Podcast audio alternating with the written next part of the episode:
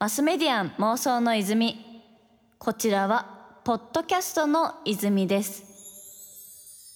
80ポイントラブ東京 FM 早川ゴミがお届けしています。ここからはゲストさんをお迎えして一緒に妄想していきたいと思います。それでは先週に引き続きよろしくお願いいたします。はいよろしくお願いいたします。マスメディア妄想の泉をお聞きの皆さんこんばんは。株式会社スクラップ代表取締役加藤隆夫です。よろしくお願いいたします。ます。2週連続になるんですけど先週はねドラクエを含めたこうゲームのキャラクターになりたいというかこうゲームとかの主人公として出れたらいいのになみたいな話をさせていただきました。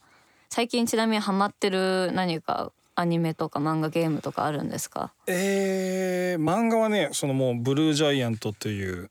漫画を音楽のやつですよね。そうですねジャズをえサックスプレーヤーがもう日本を飛び出して今ヨーロッパをなんか転々としながら成長していってるんですけれども、まあ、ここに出てくるなんかさまざまなその音楽を愛する人たちの気持ちみたいなものが、まあ、僕らが昔いた関西のインディーズシーンの中にいた人たちともすごい被るし、なんかすごいこう感情移入して読んじゃいますね。いいですね。なんかそうやってこうハマれるというか感情移入する系は本当に読んじゃいますよね私もあの美大出身なんですけど、うん、美大受験系の漫画が最近ちょこちょこ出ていてもうまんまとブルーピリオドですかね。ブルーピリオド、はいはい。まんまとハマりましたね。あれは面白かったです。うん、さて、あの先週は加藤さんのキャリアを紐解く原点の妄想についていろいろとお話を聞かせてもらいましたので、今週はもうちょっとフランクに今加藤さんが気になる話題などからいろいろな妄想をして未来へのヒントの泉を沸かしていきたいと思います。はい。まあ最近あのちょっと私が気になってるところで言うとその新しいゲームの形とか気になってるんですけど、うん、あの加藤さんの方で最近やって面白かったゲームとかエンタメってありますか？そうですね。この間うちの社員の一人がまあ辞める時にみんなで集まってじゃあまあわーっとやるかってなった時に僕の事務所に集まってみんなでやったあのピコパークっていうゲームはもう8人同時プレイのゲームなんですけど、はいピコパークは最近あれですよね。任天堂のインディーズの方から出た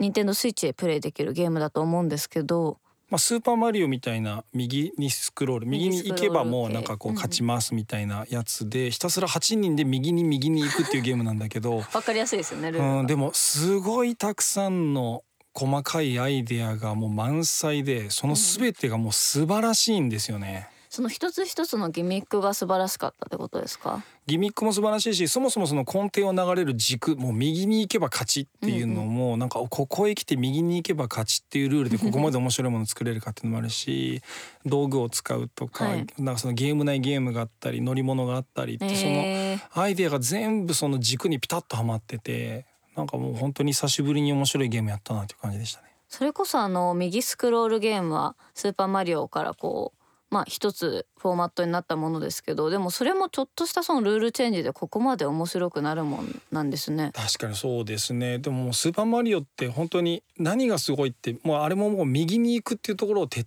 底したというところだと思うんですけど、うん、だってクッパを倒す方法すら右に行くことなんですよね。そうですねそうですね。右に行って斧を取ってって床を壊すとクッパは倒せる右に行くことで倒せるって、うん、あのアイデアに僕はなんか全ていろんなことが集約されてる気がしてて。なんならクッパ倒して得れるものも右に行くことですからね。そうですね。そして偽物のピーチ姫がいるっていう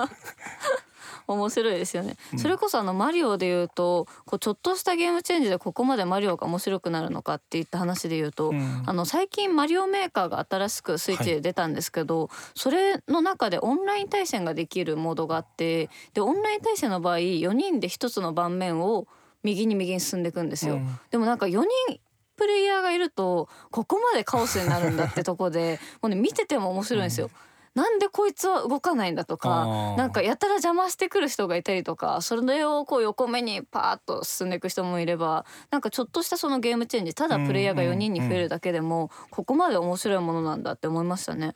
マリオメーカーでいうとそのそれこそそのさっき言った一人の社員が辞める時のパーティーで辞める社員とすごい仲が良かったやつが、マリオメーカーで謎解きを作ってきて、謎解きを作ったんだ。でそれでマリオメーカーって当然制限時間とかも設定できるからだからそのアクション要素はないんですよね、別に敵から避けるとか飛ぶとかっていうよりはもうそのブロックの配置とか そこにこれなぜこれがここにあるのか、うんうん、でこのいろいろ謎解いて隠れブロックがどこにあるのかもちゃんと分かるみたいな。ですっきりしそうですねそれ。そうです。で最後の答えをボンって打つとそこからピューッと空に行けてそこからクリアできるみたいなものを作っててあ、うん。うん、あそれこそこのフォーマットが少ししっかりしていればアクションもできるしその謎解きもできる、うんうん、そこでしかも物語を伝えることもできるあもうマリオメーカー本当すごいゲームだなと僕も思いましたね、ね、それこそやっぱ謎解きっていうフォーマットも一つこう確立されてるものだからこそこう場所を選ばないってこともありそうですしね。まあそうかもしれないですね。どこでもできる僕ラーメン屋でも本当にできるなと思って。るのでラーメン屋さんでやるのもラーメン屋からの脱出も結構こう、店長さんがうるさそうですね。なんか 帰らせてくんなさそうみたいなイメージ、うん、なんかでもそのゲームを作る時の一個の僕らがコツとしてることで地図が書き換わるっていう概念があるなと思ってて。なるほど。それはどういったことですか？じゃラーメン屋さんでラーメンを食べます。まあそれはあの普通のことですよね。でもさあじゃあ帰るかと思った時にあれ財布がないってなった、うん、もちろんその謝って許してもらうっていう手もあるけれどもまあここは一つゲーム的によしこれも逃げよう脱出しようこっそりと思った時に 急にその場所の地図が書き換わるラーメン屋さんのこれ店員があそことあそこにいるでしょうみたいな通路がこうなってるでしょう。トイレがあそこになっててってことはトイレに行くふりして帰るのは無理か。とかって急に戦略性が生まれてくるんですよね。確かにその通常の帰るルートはまあ結構厳しいってことですね。そういうことです。うんうん、なあそうするとなんかその中でこう唯一解を設定することができるんですよね。これとこれに気づくことができればあのルートに発見することができて、あ別のルートが出現そうです、うんうん、みたいなことを考えることができるので、なんか全くのその日常の中にゲームのヒントが山ほどあるなって。確かに。うん、なんか毎日そうやって思いながら暮らしてますね。うん、それこそ結構そあ、湧いた。まあ普段からちょっと脱出仕込んでて面白いかもしれないですね。例えばちょっと辛い会議とかでも、謎解き辛い会議室からの脱出みたいな感じになったら ちょっと頑張って会議を切れるかもしれないなって思います。ねマスメディアン妄想の泉80ポイントラブ東京 FM 早川ゴミがお届けしています。マスメディアン妄想の泉。ここまでリアル脱出ゲームの生みの親である株式会社スクラップ代表取締役加藤隆夫さんと気になる妄想トークを繰り広げてきましたがまだまだしていきますよ。はい。後半に関してはあの先ほどこう日常の中に謎が潜んでいるとか、うん、日常の中に謎のきっかけがあったりとかするというお話だったんですけどぜひあの改めてどうやってその加藤さんは謎だったりとか、うん、そういったこうトリックさまざまな面白さみたいなものを発見してるかお伺いしていけたらなと思っています。はい。あのそれこそ加藤さんがこう手掛けられてる脱出ゲームもいくつかあるのかなって思うんですけど例えばタイトル的にはどういったものをやられてるんですかね？どうですかね。まあ最初の6年か7年ぐらいは全部僕が作ってたので、うん、ね、うん、そうですね。ちなみに加藤さんの中でのこれは自分なりの名作だなってやつはありますか？うん。まあでも月面基地からの脱出っていう宇宙兄弟とコラボしたやつだったり、うんうんうん、ありましたね、うん、まあ潜水艦からの脱出っていうものだったり、うんうん。まあいっぱい謎の部屋からの脱出もそうですし、はい、レッドルームもそうですし、うんうん、はい。あのどうだ代表作って分かんないんですけど、うん、まあでも確かにそのプレイヤーさん皆様それぞれにいやこれが代表作でしょっていうのはある気がします、うん、あの私は本当にレッドルームって作品が大好きで、はい、あとその謎の部屋からの脱出もプレイさせていただいたんですけどあのやっぱりその中でもいやこれはどういう生活をしてたらここに至るんだろうみたいな謎が様々あったんですよね。なんか実際その加藤さんの中で普段どういったところで発見してるとかどういったものを面白いなって思うってものはありますか？まあでもそのずっと今何が起こったら面白いかなってずっと思ってるというか。なんかすごいでも本当稀にすごいびっくりすることがちょうど起こるじゃないですか。ありますね。なんかライブをやっててすごくいい感じで盛り上がっててさあ歌おうってした時にこうマイクがこうポトって落ちるみたいなことってもうすごいもう音楽的に絶対にダメなんだけどお客さんめっちゃ湧くみたいな。わーみたいになります。おーっつってお客さん歌ってくれるみたいなありがとうって言いながらマイクを持ち上げてみたいな。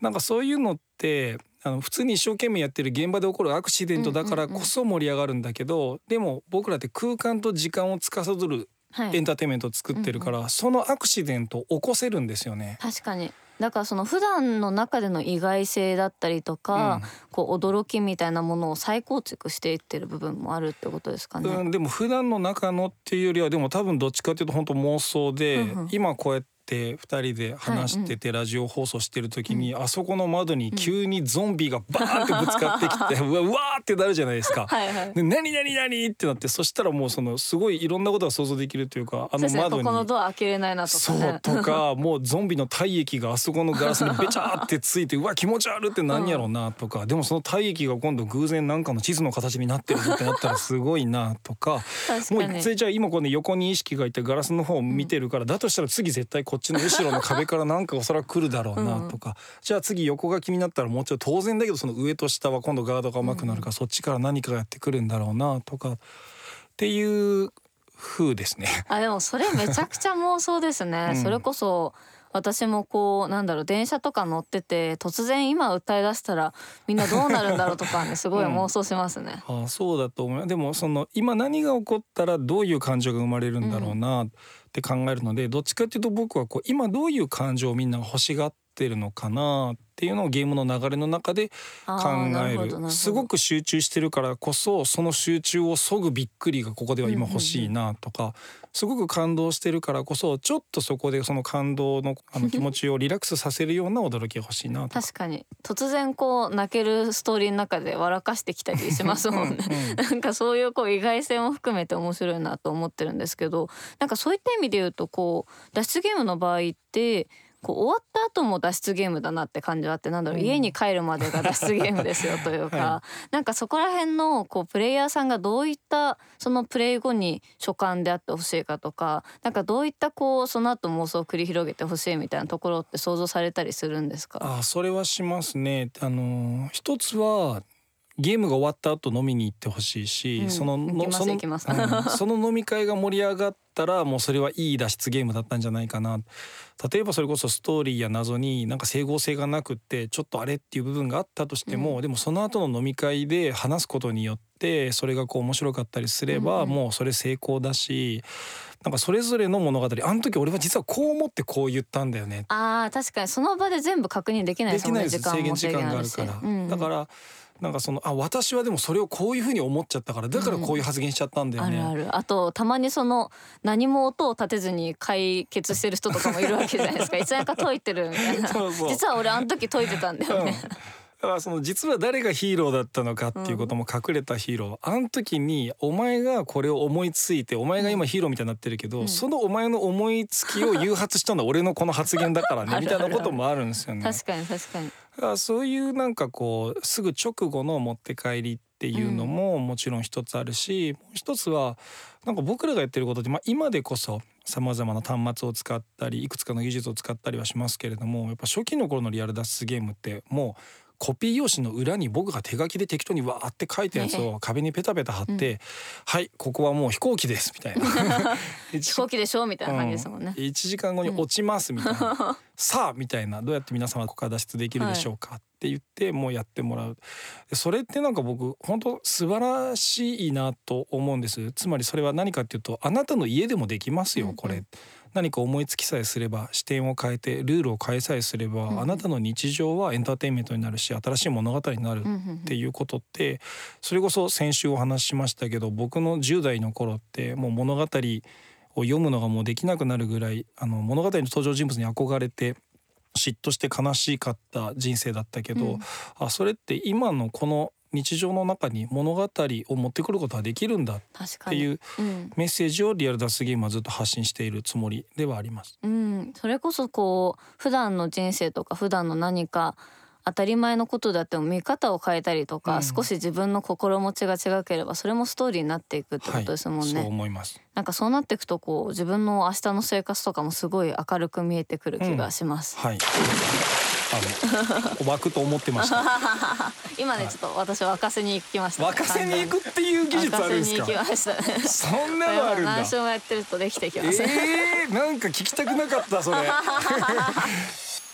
マスメディアン妄想の泉。